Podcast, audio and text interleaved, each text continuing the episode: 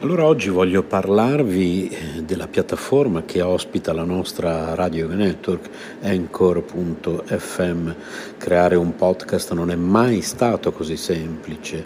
È l'unica app che ti consente di registrare podcast di alta qualità e distribuirli ovunque, compresi Google Podcast ed Apple Podcast tutto da un'unica piattaforma. Non servono attrezzature costose o esperienza nel fare podcast ed è gratuito al 100%. Allora, registri audio in alta qualità sia con il microfono interno del tuo dispositivo o collegando il microfono esterno che preferisci.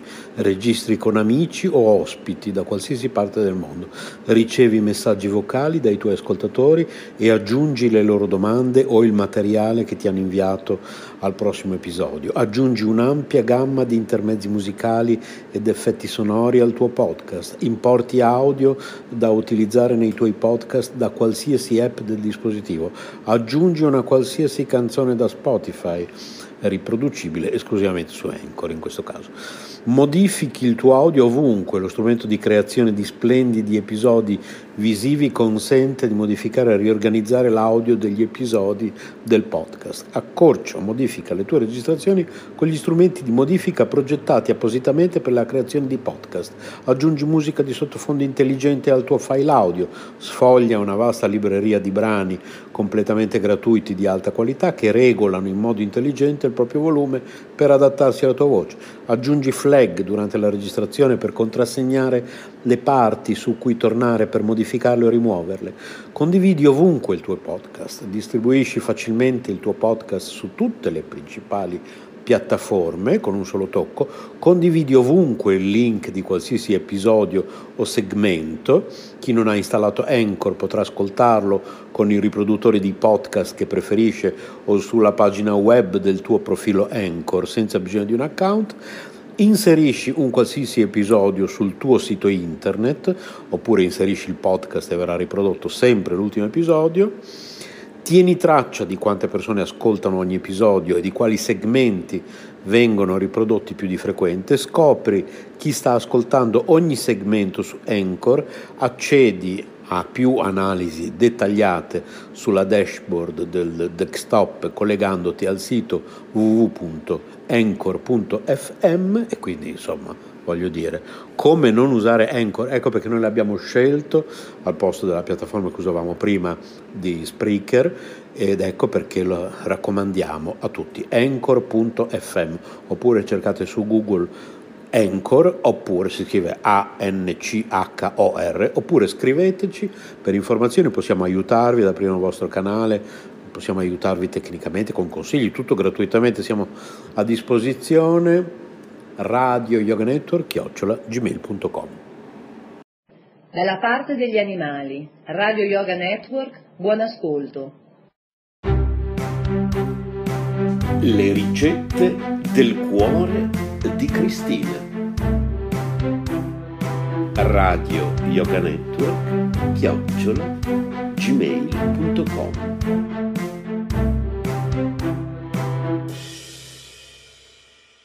Racconti e poesie del cuore di Cristina. Gli anni verdi. Arianna e Amelia erano due sorelle. Le loro estati li avevano sempre trascorse a Miramare, una famosa località balneare della riviera adriatica. Non si erano mai annoiate perché, essendo in due, potevano giocare insieme e quindi farsi compagnia vicendevolmente, ma non, si, ma non si erano neanche divertite follemente, perché non erano riuscite a fare amicizia con nessun coetaneo. Entrarono nella fase in cui si diventa adolescenti e proprio quell'anno cambiarono la meta delle loro vacanze. I loro genitori decisero di andare in Liguria, in un paesino denominato Borghetto Santo Spirito. Appena arrivarono a destinazione capirono subito che in quel quel luogo si respirava un'aria diversa e anche i ragazzi erano più disponibili e si poteva fare amicizia facilmente. Il primo giorno di spiaggia fu un vero successo. fecero la conoscenza di Romano, un ragazzo dai grandi occhi marroni che abitava a Torino e che assomigliava a un attore del passato, Tyrone Power, poi di Flavio, dal viso dal, dall'ovale sottile e dall'espressione dolce. Andrea, un ragazzo dalla, dalla, corporatura massiccia e dai capelli castani, di Paolo, della stessa corporatura di Andrea, ma con i capelli biondi. Quest'ultimo aveva una grande passione, il karatè. Fanalino di coda Luca, che era un giovane della corporatura esile, un po' acerba ancora, che, che, adorava arrampicarsi sugli alberi e che amava rispettare e proteggere le persone anziane, compresa naturalmente sua nonna. Tutte le mattine ci si ritrovava con loro in spiaggia e fra spruzzi e schizzi si faceva il bagno in allegria. Il pomeriggio non si stava in spiaggia, spesso compivamo percorsi che coprivano medie e lunghe distanze e molte volte scoprivamo posti particolari ed affascinanti. Come quel pomeriggio, che dopo aver girovagato senza una meta particolare per strade e stradine, dietro una curva, scendendo per una via in pendenza, si, si ritrovarono in una foresta incantata. Essa si stendeva in spianate sabbiose, con angoli incassati in anfratti e caverne. Dall'alto scendevano rivoli d'acqua simili a cascatelle. La vegetazione era scarsa. Rari alberelli, dai rami sottili e con poche foglie, rompevano la, monot- la monotonia di quel luogo. Notammo poi che sulle pareti di queste grotte reperti fossili avevano scavato nicchie nelle quali stavano saldamente attaccati. Tutto questo permeato da un'atmosfera irreale, Tutti, tutto sembrava appannato, come se ci fosse la nebbia ci ritornarono parecchie volte in questo posto perché volevano rivivere la sensazione di sprofondare in un mondo irreale.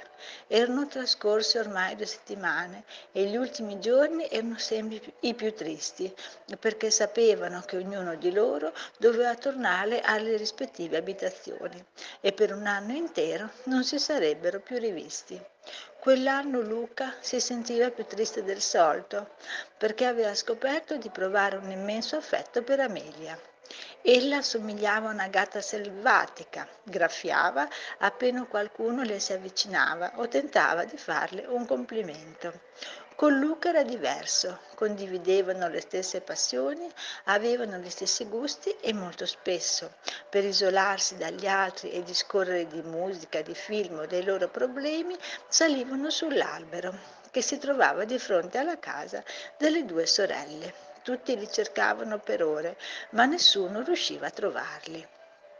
Arianna invece si era accorta di provare un grande interesse per Romano, del resto ricambiato. Se lo dicevano con gli sguardi e nel piacere che provavano quando stavano insieme. Tornati nelle rispettive, nelle rispettive città, Romano e Arianna si scrivevano lunghe lettere, si, si dilungavano su notizie inerenti alle attività che svolgevano dopo aver assolto l'obbligo scolastico. La speranza di rivedersi l'anno dopo manteneva vivo questo rapporto epistolare e come una fiammella che brucia la candela, così la speranza accendeva i loro cuori.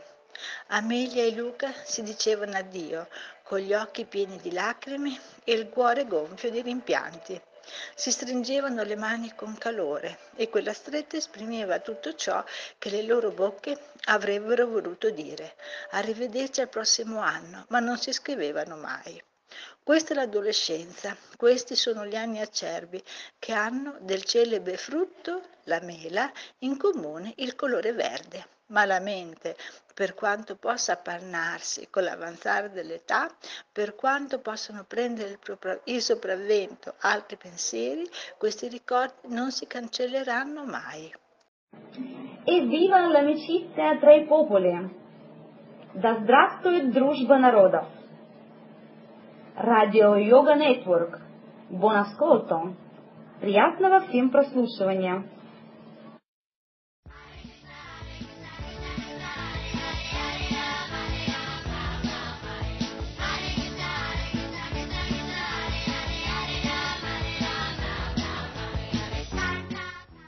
RKC presenta programma di Lalita Govinda Devidasi e la Gurukula di Villa Vrindavana.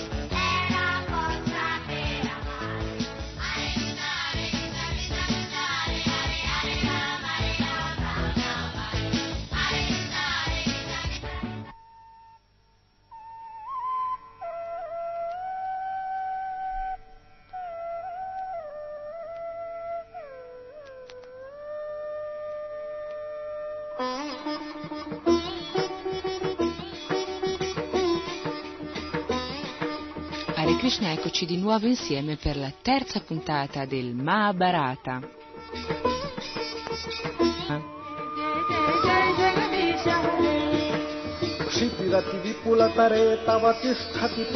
Adesso dobbiamo vedere i Kuru, eh? che erano quelli nati da Dhritarashtra e Gandhari.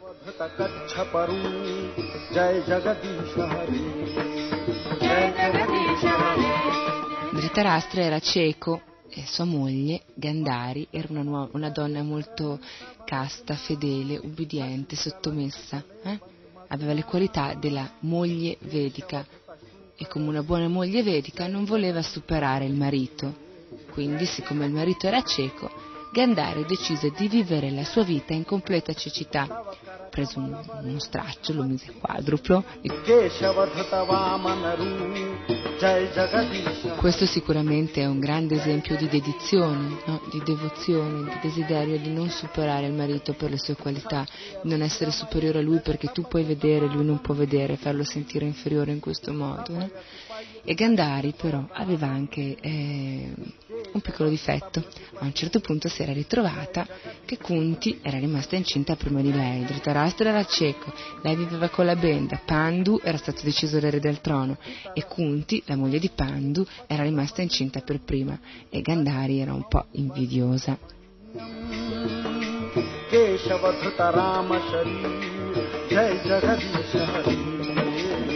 Cento bimbi. Hm? Così Gandhari e Dhritarashtra ebbero in un colpo solo la più grande coppia di gemelli mai esistita, cento bambini contemporaneamente. Jai Jagadisha Hare Jai Jagadisha Hare Jai Jai Jai Jagadisha Hare म्लेच्छ निवह निधने कलयसि करवालम् Famosissimi tra i figli di Gandhari erano Duryodhana, Dushashana, Dushala.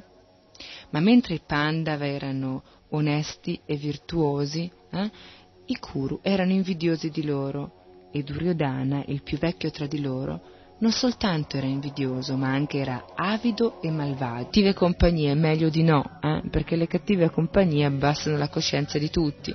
Se uno si trova a frequentare persone malvagie, poi dopo un po' continua, comincia a pensare che siano giuste cose sbagliate. Così succede spesso anche oggi, no? Ecco, anche loro, che già erano malvagi di natura, si sono ritrovati a frequentare una cattiva compagnia. Questo zio, che si chiamava Sakuni, e che era quello che dava le idee più... Eh, non lo so, più distruttive, no? A questa famiglia di fratelli.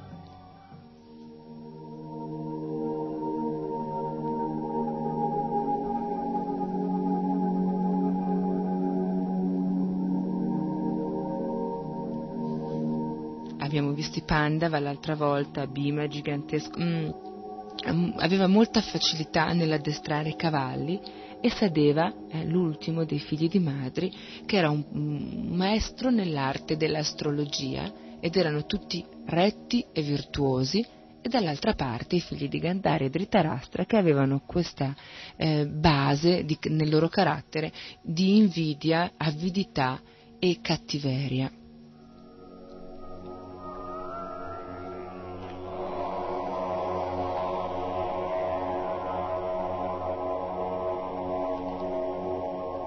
Per cui in questo gruppetto piuttosto numeroso di cugini succedevano spesso grosse discussioni. Hm? E naturalmente da una parte stava Duryodhana, diciamo che era il capo di questo gruppetto, l'abbiamo visto prima, Duryodhana e Dushashana erano proprio i capetti, eh? e i Kuru non lo sopportavano molto bene, ma Bima soprattutto ehm, era molto forte e riusciva sempre nelle discussioni ad avere la meglio.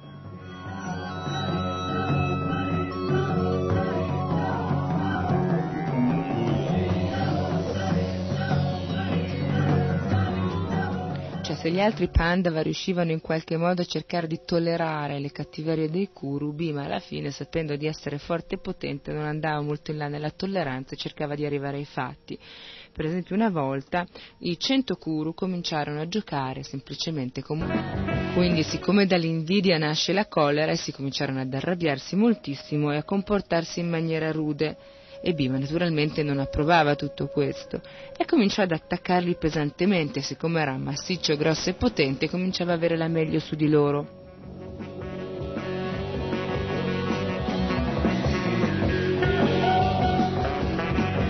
Tant'è vero che tutti questi cento piccoli Kuro si ritrovarono a scappare di fronte a questo unico e solo gigantesco Bima. Eh?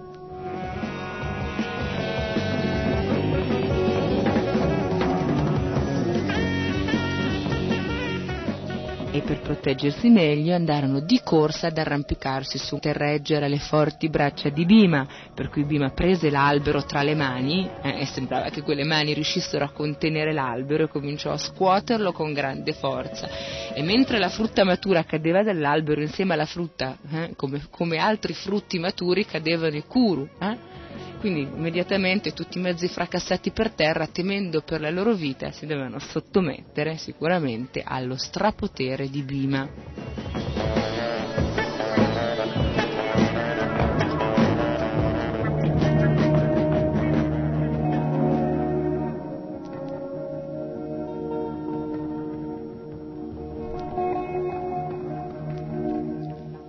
Fare i Kuru non ne potevano proprio, data che già lì andava male, capito? Perché non è mica la soluzione quella di prendersi a, a pugni in faccia per risolvere i problemi. Ma lo zio Sakuni era veramente cattivello, sapete cosa è riuscito a dire? Eh? Ha detto, beh, fate così, un bel trucchetto, domani invitate i Pandava a colazione con voi sul fiume, come sempre, senza tra- proprio tranquillamente, senza fare vedere che covate qualcosa contro di loro, continuate a giocare tranquillamente con loro e mentre tutto sembra scorrere nel modo migliore, tutto pacificamente prosegue, invitate Bim in un angolo, offritegli dei dolci avvelenati e lasciate che muoia lì in un angolo tutto solo. E quando è morto fate in fretta, lo buttate nel fiume e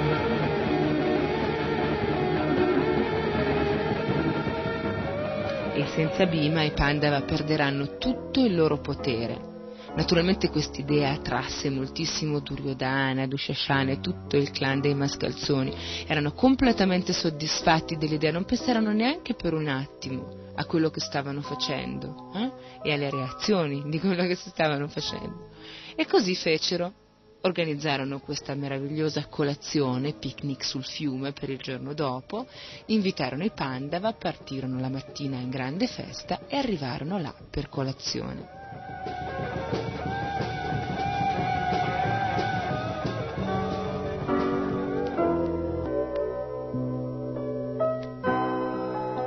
Credo che voi tutti sappiate, anzi lo spero, che per i grandi mangioni, quando la pancia è molto molto piena, direi troppo, la cosa che succede più facilmente è che venga sonno.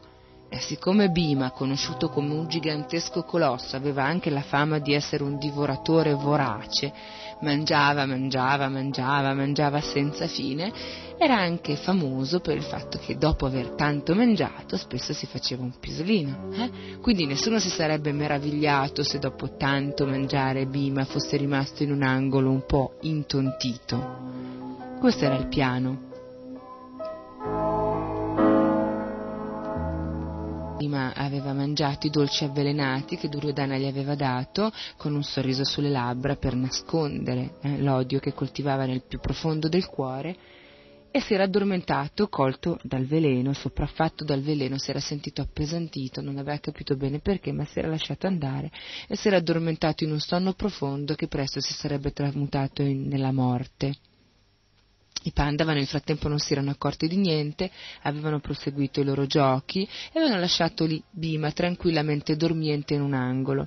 Mentre coi giochi, tra l'altro, i Pandava si erano allontanati, un gruppetto dei Kuru aveva preso Bhima e l'aveva buttato nel fiume. E la sera nessuno si era ancora accorto che Bhima non era ricomparso. E pensarono, beh, sarà andato a casa prima, può capitare, forse aveva qualcos'altro da fare e nessuno si preoccupò troppo. In realtà Bima non sembrava una persona che avesse bisogno di grande protezione. Abbiamo già visto era il protettore di tutti, quindi le sue braccia prestavano per difenderlo da qualunque assalto.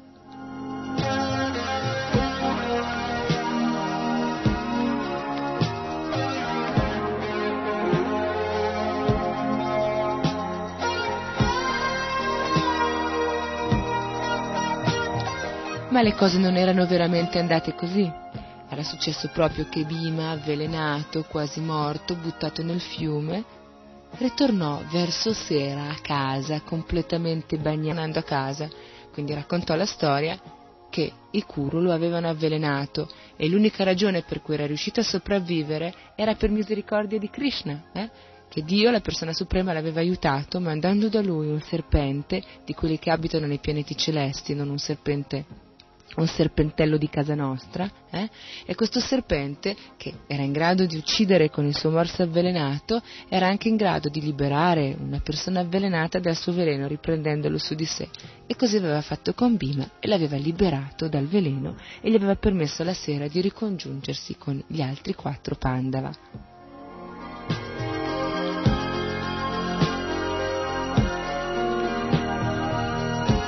Futuro abituare a questo fatto che malgrado i loro trabocchetti, la loro invidia, la loro intelligenza materiale nell'inventare sempre nuove formule di disgrazia per i Pandava, ogni loro azione riusciva un fallimento. Perché? Perché Krishna era amico dei Pandava, ve l'ho detto sin dall'inizio, eh? e li aveva sempre protetti.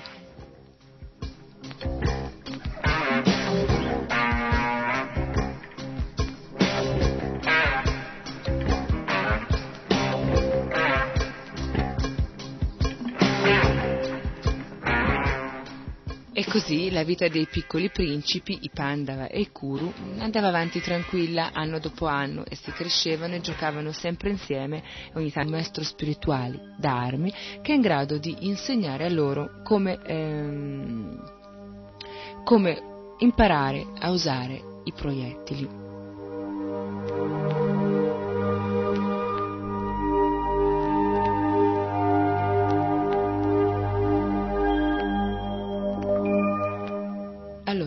Cos'era successo? Un giorno, mentre stavano giocando a hockey con una grande palla, Bima e, e, gli altri Kuru e Pandava, tirandosi la palla, non si erano accorti che c'era un grande pozzo e la palla a un certo punto era finita dentro questo pozzo senza che nessuno se ne accorgesse. Quando se ne accorsero era troppo tardi perché la palla era lontana, era in fondo al pozzo loro non conoscevano nessun sistema e pensando una soluzione, ma non ce n'era, non erano capaci di togliere la palla dal pozzo.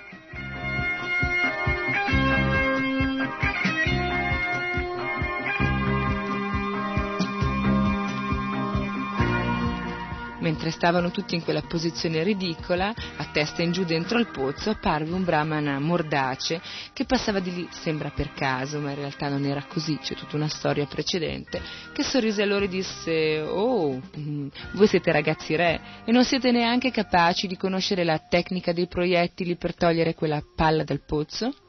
E i ragazzi dissero «Oh beh, se è così semplice, perché non la tiri fuori tu?»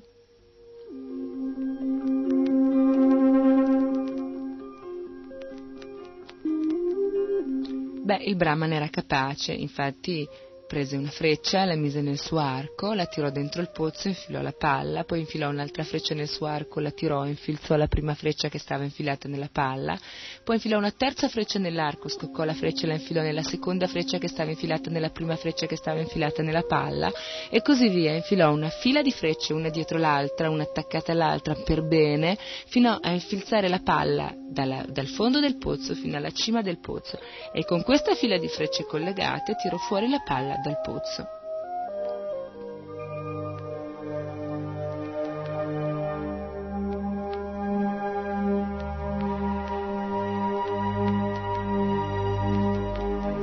Vi faccio presente che tra l'altro il fondo del pozzo non è un posto molto luminoso dove sia facile vedere il fondo di una freccia, eh? Quindi riuscire a colpire continuamente freccia dopo freccia la coda di una freccia precedente è una grossa eh? Capacità, dimostra una grossa capacità ed esperienza come arciere. Eh? Quindi tutti i principi erano completamente esterefatti, ammirati dalle qualità di questo Brahmana che passava di lì. E quindi chiesero a Bhishma se era possibile che questo Brahmana diventasse il loro maestro d'armi. Da quel momento Bhishma ratificò questa decisione e Dronacharya, questo è il nome del Brahmana, diventò il loro maestro d'armi.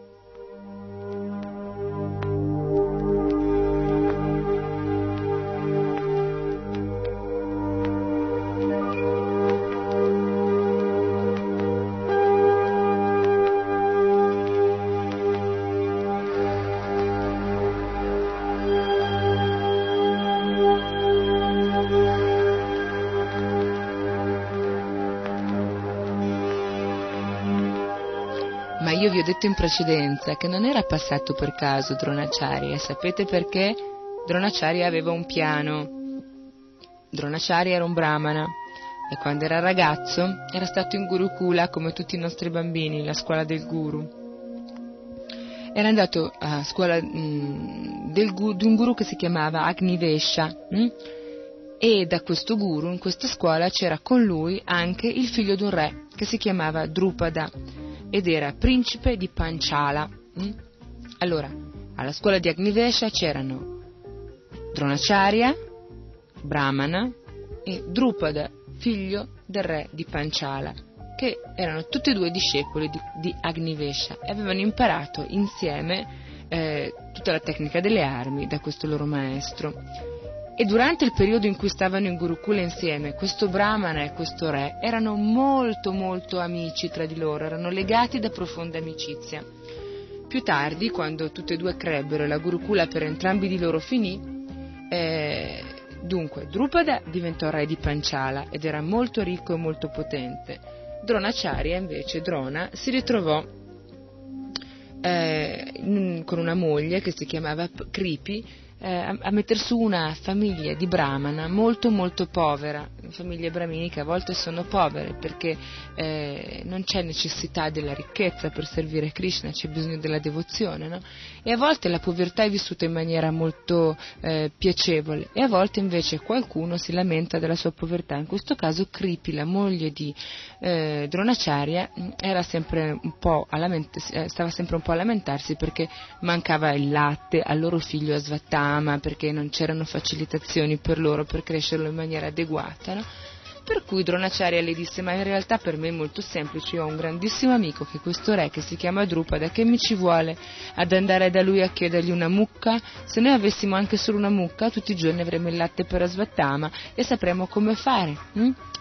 E così Dronacharya andò da Drupada, ma Drupada si rifiutò di riconoscerlo ancora come amico anzi aggiunse la beffa all'insulto, dicendo in realtà un re non deve essere mai amico di un povero. Eh?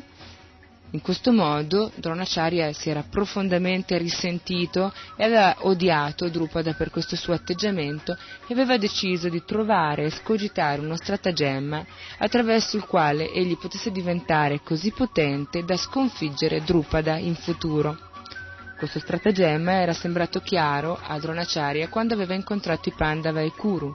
Diventando maestro d'armi dei Kuru e dei Pandava, avrebbe cresciuto una dinastia di re così potenti che sicuramente Drupada sarebbe stato sconfitto da loro. Eh? Questo era il progetto, questa era la ragione per cui Dronacharya girava intorno a quel gruppo di bambini che giocavano a palla, cercando di trovare il modo per attrarli a sé e diventare il loro maestro d'armi.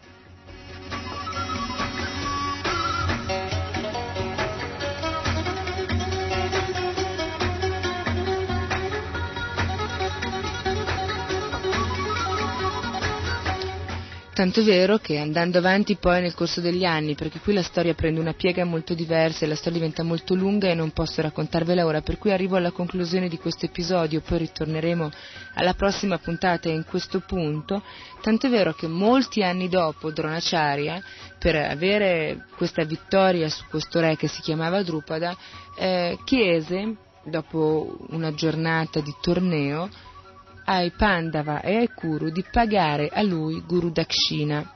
Voi sicuramente non sapete, non sapete che cos'è Guru Dakshina, ma quando una persona eh, è il tuo maestro spirituale o il tuo maestro d'armi o il tuo maestro in generale, tu hai il dovere di offrire a lui qualcosa. Questa offerta che tu fai al maestro in cambio dell'insegnamento che ti viene da lui si chiama Dakshina. Eh? Data al guru, Guru Dakshina. Per cui eh, dopo questo torneo, un giorno, eh, Dronacharya chiese ai Pandava di offrirgli Guru Dakshina. Allora i Pandava e i Guru dissero ok, ti offriamo tutto quello che vuoi, che dobbiamo fare per te? Perché erano completamente innamorati e soddisfatti del loro maestro per questo servizio che lui aveva offerto a loro.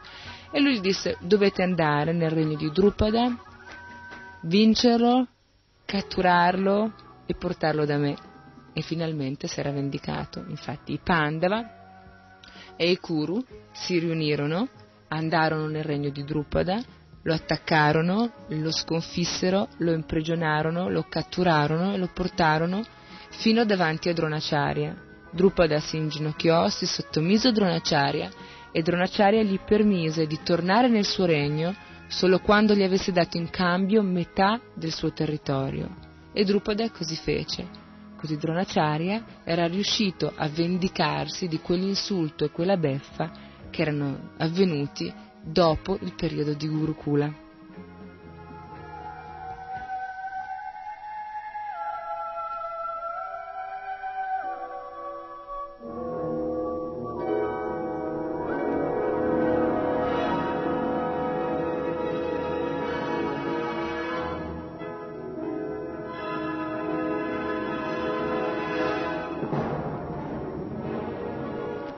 Quello che ho raccontato sembra che in questo periodo in realtà i Pandava e Kuru non litigassero molto, sembra non sia successo più niente, ma non era proprio così, perché l'invidia dei Kuru era continuata durante tutto questo periodo, perché?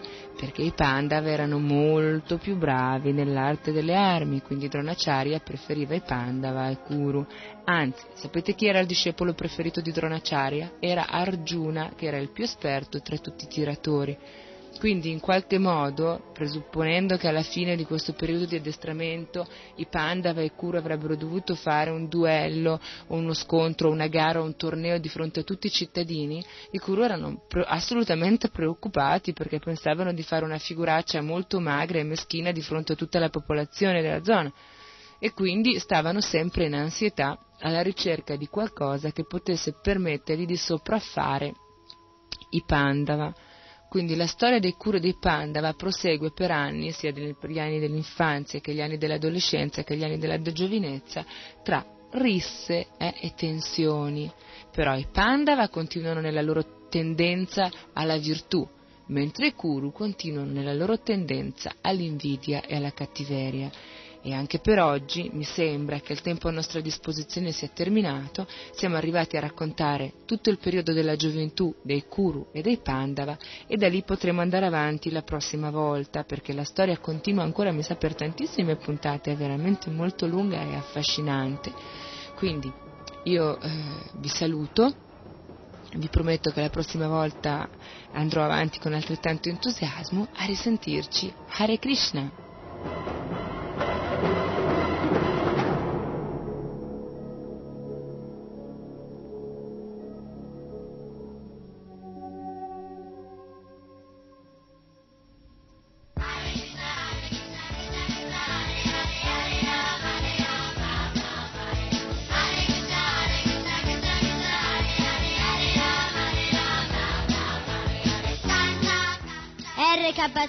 Presentato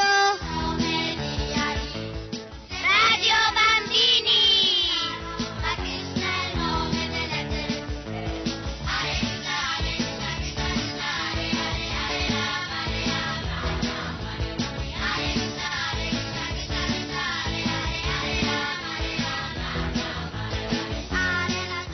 programma di Lalita Govinda Devidasi e la Gurukula di Villa Vrindavana.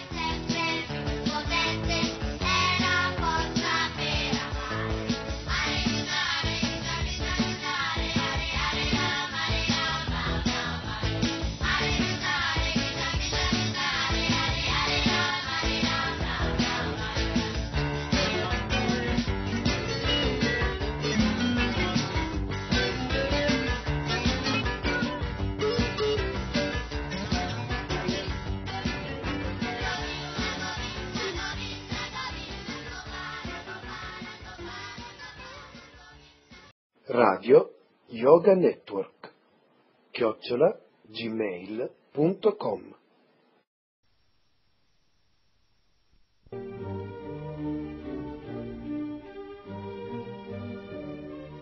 Radio Krishna Centrale presenta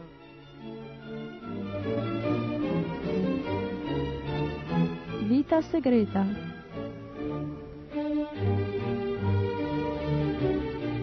programma per imparare a conoscere quegli aspetti della realtà che sfuggono ai nostri sensi.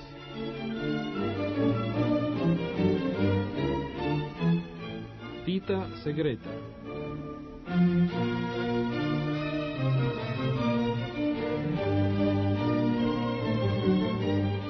Un programma realizzato da Mahavakya e Praladesh.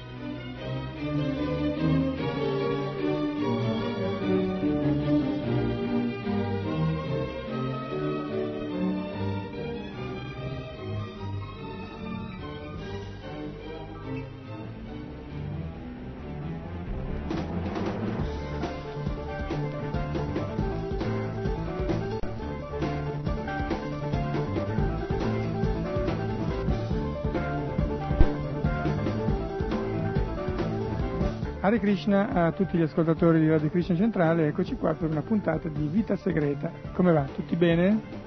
Voi state bene? Eh? Qui abbiamo i nostri eh, consueti eh, amici in studio. Sì, tutto benissimo. Ecco, avete riconosciuto la voce di Mahavaki, naturalmente abbiamo anche Hare Krishna di Via Katha. Bene, il nostro programma, come del resto viene spiegato nel titolo, è un programma, eh, titolo molto semplice, Vita Segreta, un programma per conoscere proprio quelle cose che sfuggono normalmente alla percezione sensoriale. Noi devoti di Krishna abbiamo proprio molti casi di, di eh, eventi che sfuggono alla percezione dei sensi della gente normale, solamente il fatto che noi siamo vegetariani eh, perché riconosciamo negli animali l'anima, mentre la maggior parte delle persone non lo fa, pensa che gli animali siano come dei tavoli, delle sedie. Quindi questo è già un, un, un aspetto della vita segreta. Comunque, per questa puntata e per le prossime puntate analizzeremo eh, una vita segreta che magari si nota ancora di meno di quella degli animali, vale a dire quella delle piante eh, del mondo vegetale, che è vivo, certamente perché eh, ci dà segno di essere vivo e vegeto, e in, per di più è anche eh, segreto perché appunto non riusciamo veramente a conoscere quello che fanno queste piante, questi nostri fratelli che hanno il corpo di pianta. Eh, anzi Maravaglia, tu che ti sei un po' informato più di me sull'argomento, cosa puoi dirci in proposito? Beh, di cosa ne hai saputo, ne hai scoperto? Beh, abbiamo scoperto che queste piante sono esseri intelligenti. E leggendo questo libro che abbiamo trovato, che un nostro amico ci ha fornito, ci fa conoscere anche gli aspetti più particolari di queste piante che ci dimostrano più di una volta che hanno un'intelligenza e hanno delle sensazioni. Sensazioni perché? Perché percepiscono il dolore e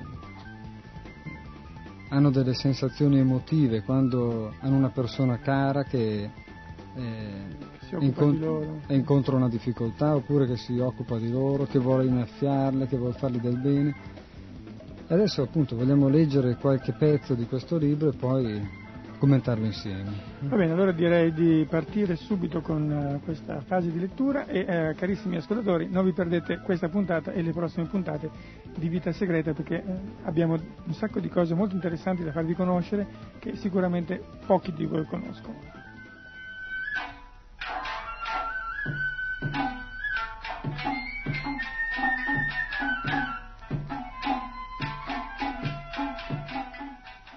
Dogma di Aristotele, che le piante hanno l'anima ma non le sensazioni, è rimasto incontestato per tutto il Medioevo e fino al XVIII secolo, allorquando Carl von Linné, antenato della botanica moderna, proclamò che le piante si differenziano dagli animali e del genere umano soltanto per l'assenza del movimento.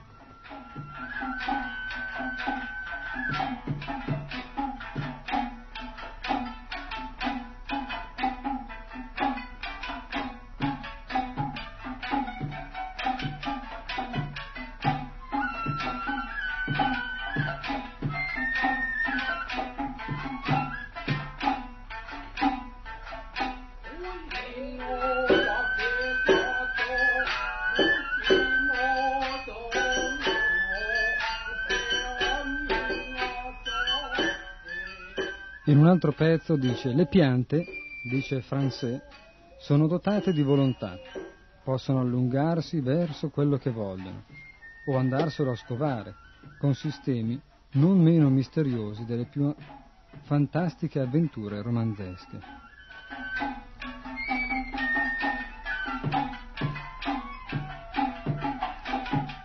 La drossera cattura la mosca con precisione infallibile muovendosi nella giusta direzione dove si trova la preda. Certe piante parassitiche sono in grado di riconoscere la minima traccia dell'odore della loro vittima e superano tutti gli ostacoli pur di trascinarsi in quella direzione.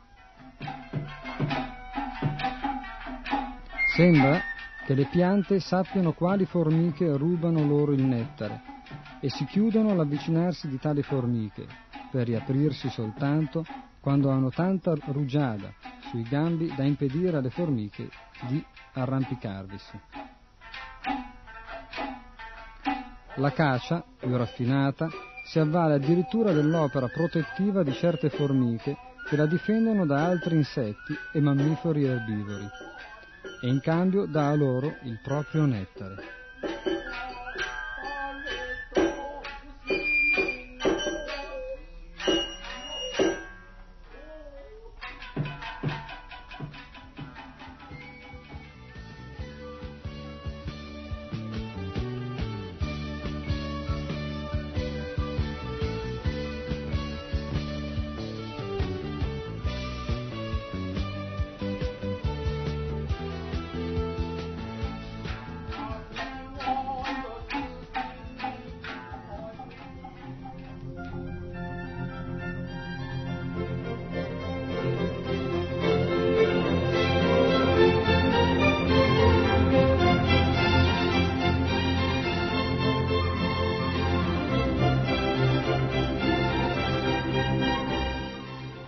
Caso che le piante assumano forme speciali per adattarsi alle idiosincrasie di insetti che le impollinano e che richiamino gli insetti con colori e fragranze speciali, ricompensandoli con il loro nettare preferito, escogitando fantastici canali e meccanismi floreali con cui intrappolare l'ape per poi liberarla dal trabocchetto solo quando il processo di impollinazione è completato?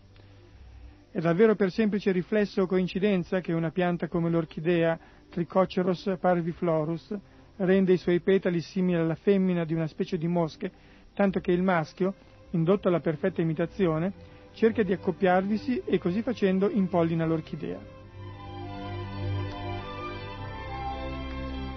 È un puro caso che i fiori notturni siano bianchi per meglio attirare le falene e le farfalle notturne, emettendo un profumo più acuto del crepuscolo, o che la statelia variegata sviluppi l'odore della carne marcia in zone dove abbondano soltanto le mosche, mentre i fiori che si affidano al vento per l'impollinazione indiretta delle specie non sprecano energia a rendersi belli, fragranti o interessanti per gli insetti, ma restano piuttosto scialbi.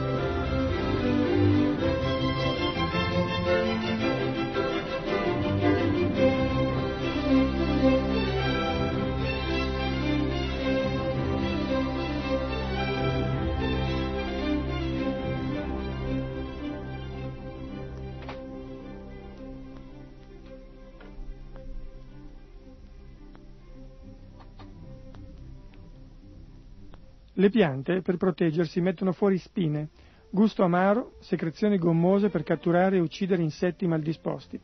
La timorosa mimosa pudica ha un meccanismo che reagisce ogni qualvolta un coleottero o una formica o un verme ne risalgono il gambo in direzione delle delicate foglie. Come l'intruso tocca uno sperone, il gambo si erge, le foglie si avvolgono e l'assalitore o ruzzola dal ramo a causa dell'imprevisto movimento o è costretto a ritirarsi spaventato.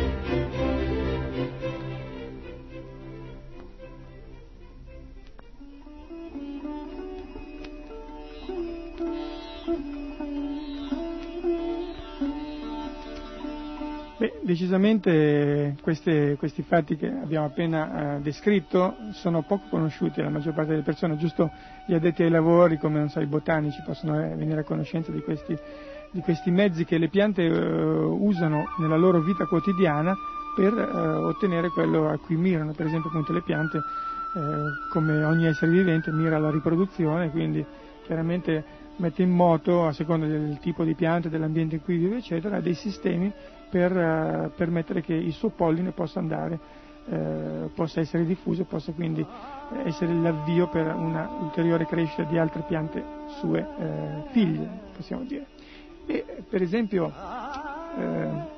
questo fatto che una, una pianta afferra un'ape e non la lascia più andare nel suo, nel suo eh, nella corolla del suo fiore fino a che non è completamente piena di eh, polline, io l'ho visto proprio in una di quelle che eh, sono le rare occasioni in cui la televisione è veramente utile, e cioè un documentario che mi è capitato di vedere tempo fa in cui proprio si vedeva questa, questa ape che veniva tratta da un nettare squisito e profumato di un particolare tipo di orchidea che adesso non conosco, veniva attratta nella corolla del fiore poi eh, cadeva in questa corolla e non riusciva più ad uscirne perché il liquido eh, dolce e profumato che l'aveva tratta in realtà poi anche, eh, le impediva di risalire e di fuggire dalla corolla del fiore. Allora l'ape si, eh, si trovava costretta a trovare una via d'uscita, un'altra via d'uscita.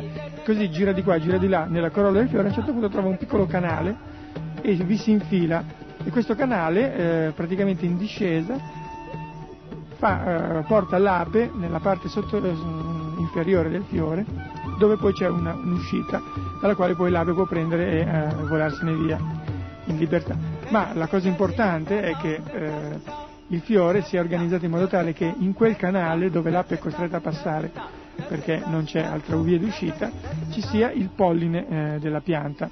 E eh, siccome l'ape è tutta completamente bagnata di questa sostanza dolciastra e appiccicosa che eh, era ciò che poi l'aveva attratta al fiore, passando per questo canale si riempie di polline e poi finalmente riesce a uscire, ma naturalmente riesce a uscire portandosi con sé tutti quei, eh, quei eh, quel, carico di polline che è fondamentale per la riproduzione della pianta. Ora, un tipo di, di organizzazione eh, questo, cioè così elaborata e complessa non si può certo pensare che venga fuori dal caso, no? cioè non, è, non, si può pensare che sia il caso che ha, ha, fatto sì che una pianta creasse un fiore così elaborato, così complesso, che catturasse un particolare tipo di insetto per potersi riprodurre. No? Certamente eh, c'è un'intelligenza dietro questo e a parte l'intelligenza originale che sta dietro il creato che è Krishna, senza dubbio abbiamo un'intelligenza che è la pianta stessa, che si organizza, fa delle cose particolari, anche se magari poi non sono molto appariscenti, per potersi riprodurre. Comunque direi andiamo avanti a vedere un po' cosa ci riserva di seguito questa lettura.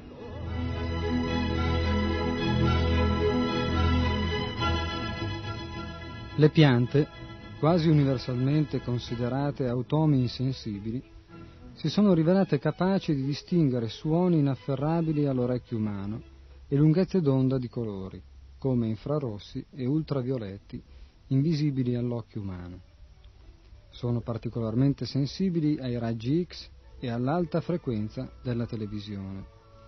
Tutto il mondo vegetale, dice Francais, ha una vita influenzata dal movimento della Terra e della Luna, dal movimento degli altri pianeti del nostro sistema solare e un giorno si dimostrerà anche che subisce l'influenza delle stelle e di altri corpi celesti dell'universo.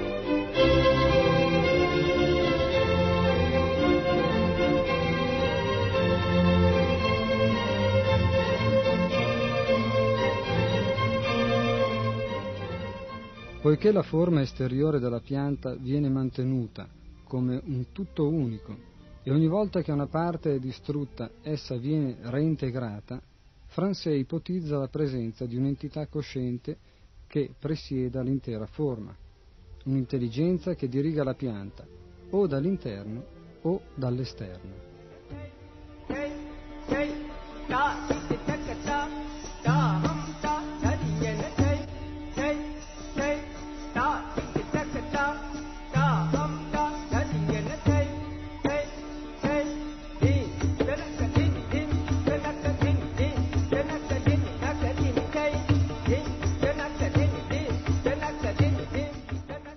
Qua parla appunto di un'intelligenza che diriga la pianta, o dall'interno o dall'esterno. Riallacciandoci alla conoscenza vedica, possiamo capire che questo, eh, questa intelligenza che dirige eh, questo essere vivente, che in questo caso ha un corpo di pianta, secondo noi si chiama Paramatma, o anima suprema che dirige ogni essere vivente in questo universo materiale. Il Paramatma ha proprio questa funzione. Eh, per quello che riguarda eh, gli esseri viventi che hanno un corpo inferiore a quello umano, agisce a livello di istinto, ma è sempre Krishna, Dio, nella forma di Paramatma che dirige questo essere vivente. Mentre nella forma umana è lì come consigliere a ispirarci attraverso l'intelligenza di prendere una decisione anziché un'altra. Però eh, questo essere supremo che dirige l'essere vivente è sempre il Paramatma. Quindi anche questi due studiosi, questi scienziati che hanno fatto queste ricerche, hanno queste intuizioni, perché Krishna li ispira nel cuore proprio a avere questo tipo di, intuizione, questa intelligenza. Sì, in realtà poi volevo anche considerare come spesso mh, sia per radio che incontrando le persone eh, ai devoti viene chiesto spesso eh, come mai eh, le piante eh, e gli animali eccetera non generino karma mentre invece l'uomo genera karma. Ecco proprio eh, ricollegandosi a quello che ha detto poco fa Mavacchia, proprio perché finché eh, l'essere vivente si trova in una forma eh, inferiore a quella umana, cioè eh, una forma di pianta oppure di um, animale, di pesce, quello che volete voi, è soggetto praticamente alle leggi della natura. E diciamo che il, il, il suo modo di agire, il suo piano per la vita che deve trascorrere in quella forma è già segnato dalle leggi della natura e appunto il Paramatma, in questo caso nel suo cuore, lo, lo, lo conduce per quello che è il, il, naturale sviluppo della sua esistenza. E lui non è responsabile delle sue attività. Esatto. Mentre quando si va alla forma umana invece abbiamo la possibilità di scegliere perché abbiamo appunto una forma molto avanzata, molto progredita che ci permette di, di costruire, di fare, di scegliere, di distruggere. E poi naturalmente possiamo anche creare dei bisogni falsi, naturalmente, farci trasportare da questi falsi bisogni e in questo caso il Paramatma non può altro che consigliare eh, quello che diciamo è la coscienza di ognuno di noi, no? si dice, eh, quando uno dice gli rimorde la coscienza no? perché ha fatto una marachella, in realtà quello è il Paramatma che in qualche modo cerca di farti capire che non era il modo giusto di agire, però poi naturalmente col passare degli anni magari uno cerca di far star zitta questa voce che da bambino solito si fa sentire e, e, poi insomma le cose vanno avanti per i fatti loro, il Paramatma più di un tot non può fare. Come dicono a volte eh, si è fatto il callo. Eh? Si è fatto il callo. cioè, non che Krishna nella forma di Paramatma può fare tutto, no? però naturalmente non può andare contro i desideri dell'entità vivente se vede che sono così eh, marcati e quindi li asseconda entro certi limiti naturalmente.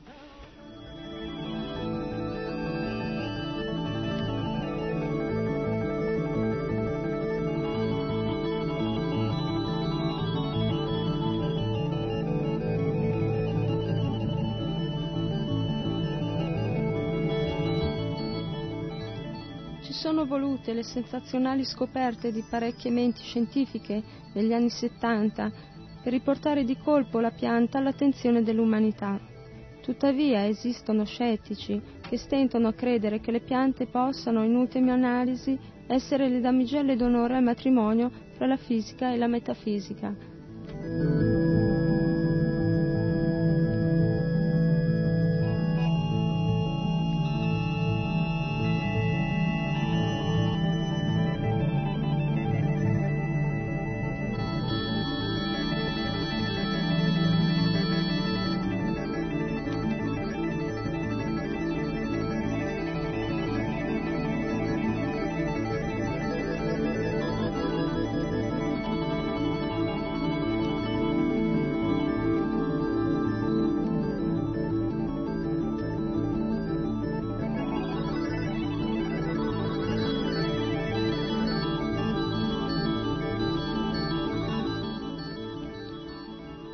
Qua abbiamo una buona eh, vicenda da raccontare a riguardo di queste piante. A New York, la finestra polverosa dell'edificio commerciale prospicente Times Square rifletteva, come un suo specchio, un meraviglioso angolo di paese incantato. Non c'era il coniglio bianco con panciotto e orologio a catena, ma un individuo dalle orecchie da folletto, di nome Baxters, con galvanometro e una pianta ornamentale, la Dracaena massangaena. Quella determinata avventura nel paese incantato ebbe inizio nel 1966. Clee Baxter, il più rinomato esperto della macchina della verità, aveva passato la notte in bianco alla scuola di poligrafia per insegnare l'arte del rivelamento delle menzogne a poliziotti e agenti di sicurezza venuti da tutto il mondo.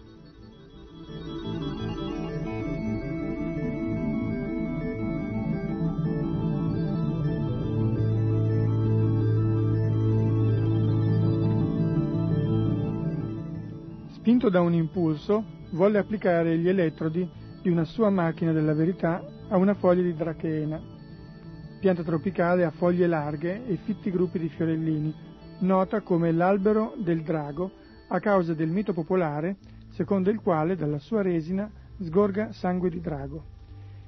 Egli voleva vedere, per curiosità, se la foglia avrebbe reagito versando acqua sulle radici e, in caso affermativo, in che modo e quando.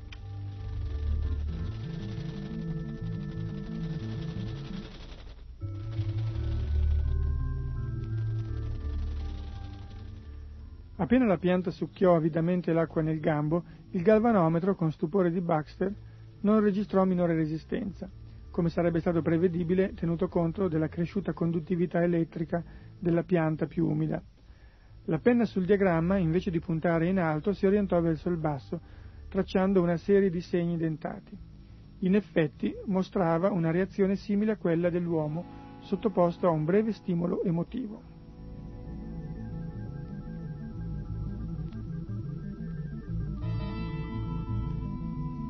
La procedura normale della polizia consiste nel porre all'indiziato domande attentamente formulate e nell'osservare quali di esse causano un balzo del lago. Esaminatori veterani come Baxter sostengono di poter individuare la menzogna dai disegni prodotti sul grafico. Il modo più efficace per provocare nell'uomo una reazione tanto forte da far saltare il galvanometro è quello di minacciare il suo benessere.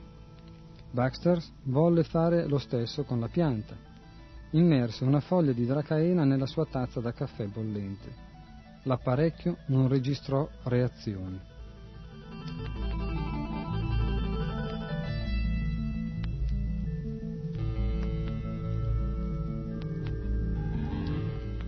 Egli studiò il problema per diversi minuti, poi concepì una minaccia peggiore avrebbe bruciato proprio la foglia dove stavano attaccati gli elettrodi. Non appena ebbe l'immagine mentale della fiamma e ancora prima di muoversi per prendere il fiammifero, il disegno sul grafico registrò un vivissimo cambiamento e la penna fece uno scatto prolungato verso l'alto. Baxter non aveva fatto un gesto, né verso la pianta né verso l'apparecchio Possibile che la pianta gli avesse letto nel pensiero?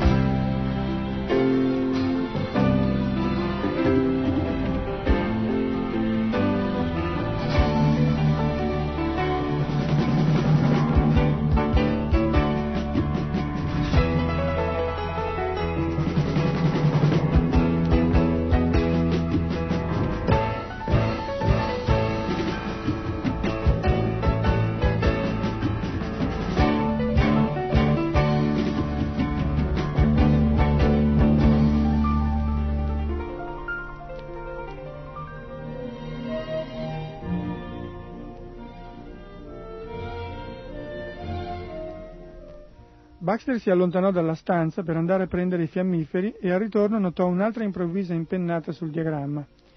Si dispose con riluttanza a bruciare la foglia. Questa volta la reazione sulla carta registrò una punta più bassa. Poi, mentre egli faceva i vari movimenti come se volesse bruciare la foglia, la reazione mancò del tutto. Pareva che la pianta sapesse distinguere per vie misteriose tra intenzione vera e simulata. Per stabilire che cosa accadeva e come si verificava, egli si accinse ad una indagine meticolosa del fenomeno che aveva visto coi propri occhi.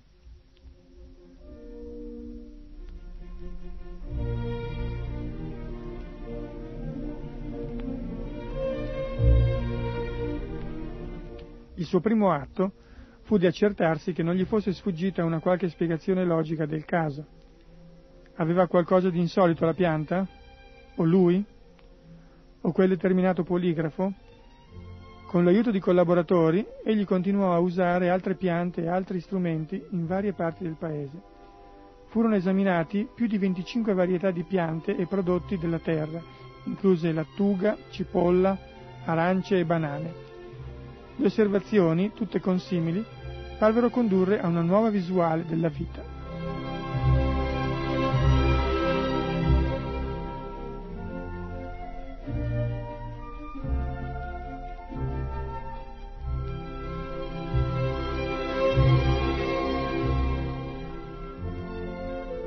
Bene, eh, il tempo naturalmente passa sempre molto veloce, quindi anche oggi stiamo orientandoci verso la conclusione del nostro programma. Abbiamo ancora pochi minuti per stare assieme e direi che possiamo magari eh, così, eh, commentare eh, quanto letto oggi per poi naturalmente rimandarvi alla prossima puntata dove continueremo a seguire le avventure di questo Baxter alla scoperta della eh, vita delle piante, la vita vera. Insomma. Alla scoperta della verità. Eh? Esatto.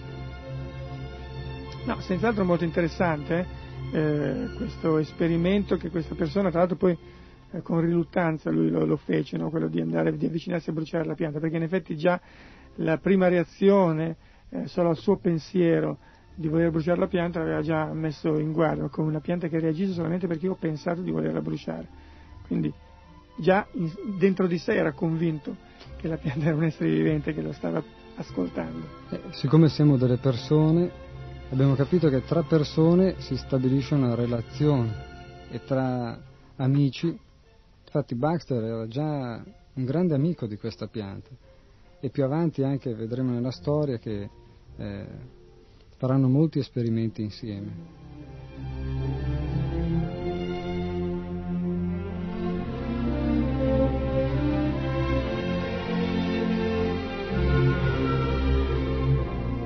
Ecco, a conclusione di questa nostra puntata, io vorrei eh, eh, ricordare ai nostri gentili ascoltatori che eh, noi ci diamo da fare per uh, ricercare questi aspetti di vita segreta, ma che ce ne sono così tanti che sicuramente ce ne sfuggono molti, per cui tutti coloro che, fra di voi, eh, vengono a conoscenza di qualcosa di particolarmente insolito, notevole, ma eh, che non si vede facilmente, non si percepisce facilmente, eh, studi fatti da vari scienziati oppure articoli che vi capita di leggere sul giornale o magari vostre stesse esperienze, potete telefonare a Radio Krishna Centrale, a, qui allo studio del Govinda 878058 prefisso 02 e lasciare eh, il vostro numero di telefono, noi poi vi contatteremo. O ancora più facile se voi scrivete a casella postale 108 Milano. Certo, ci potete scrivere già tutta la storia completa e noi poi la riproporremo a tutti i nostri ascoltatori qui per radio. Bene, mancano esattamente 15 secondi alla conclusione del programma, quindi direi che non dobbiamo dilungarci ulteriormente. E...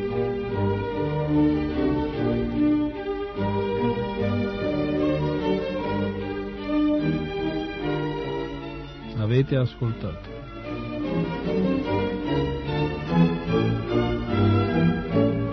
Vita segreta.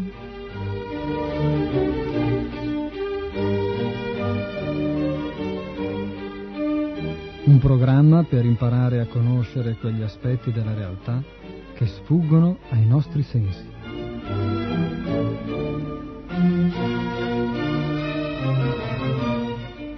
Vita segreta.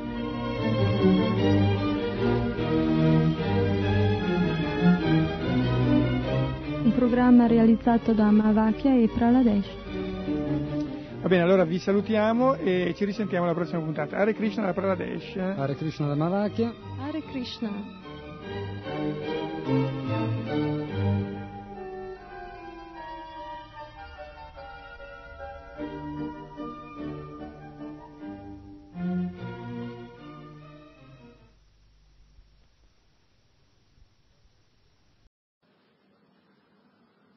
Radio Yoga Network chiocciola gmail.com